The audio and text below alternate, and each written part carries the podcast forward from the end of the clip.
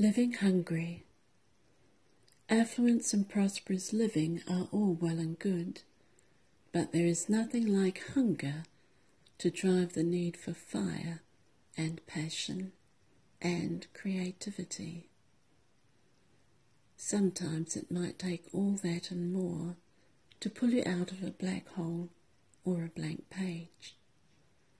In times past, way past, in fact, a long, long time ago, centuries even, artists, musicians, actors, singers, and writers had to live by their wits and their chosen vocation.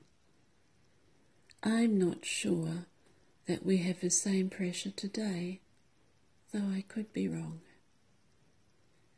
Sometimes, if they were lucky, they may have been sponsored by a wealthy benefactor.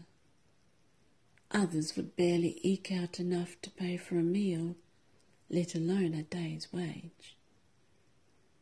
With the internet and access to social media, YouTube, Blogger, and everything else that we've become accustomed to, you'd think it would be relatively easy to earn a living today. It is, and it isn't.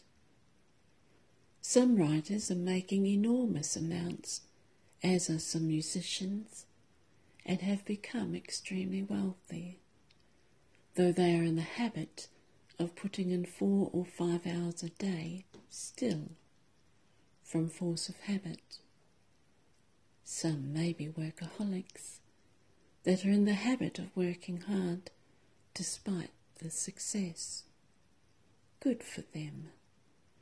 It's a passion and not simply a job. I find it reassuring to know that they do not take their success for granted. Perhaps, too, it means that they had lean years when hunger drove them to dig deep and source new ways to create. I'll take my cue from that.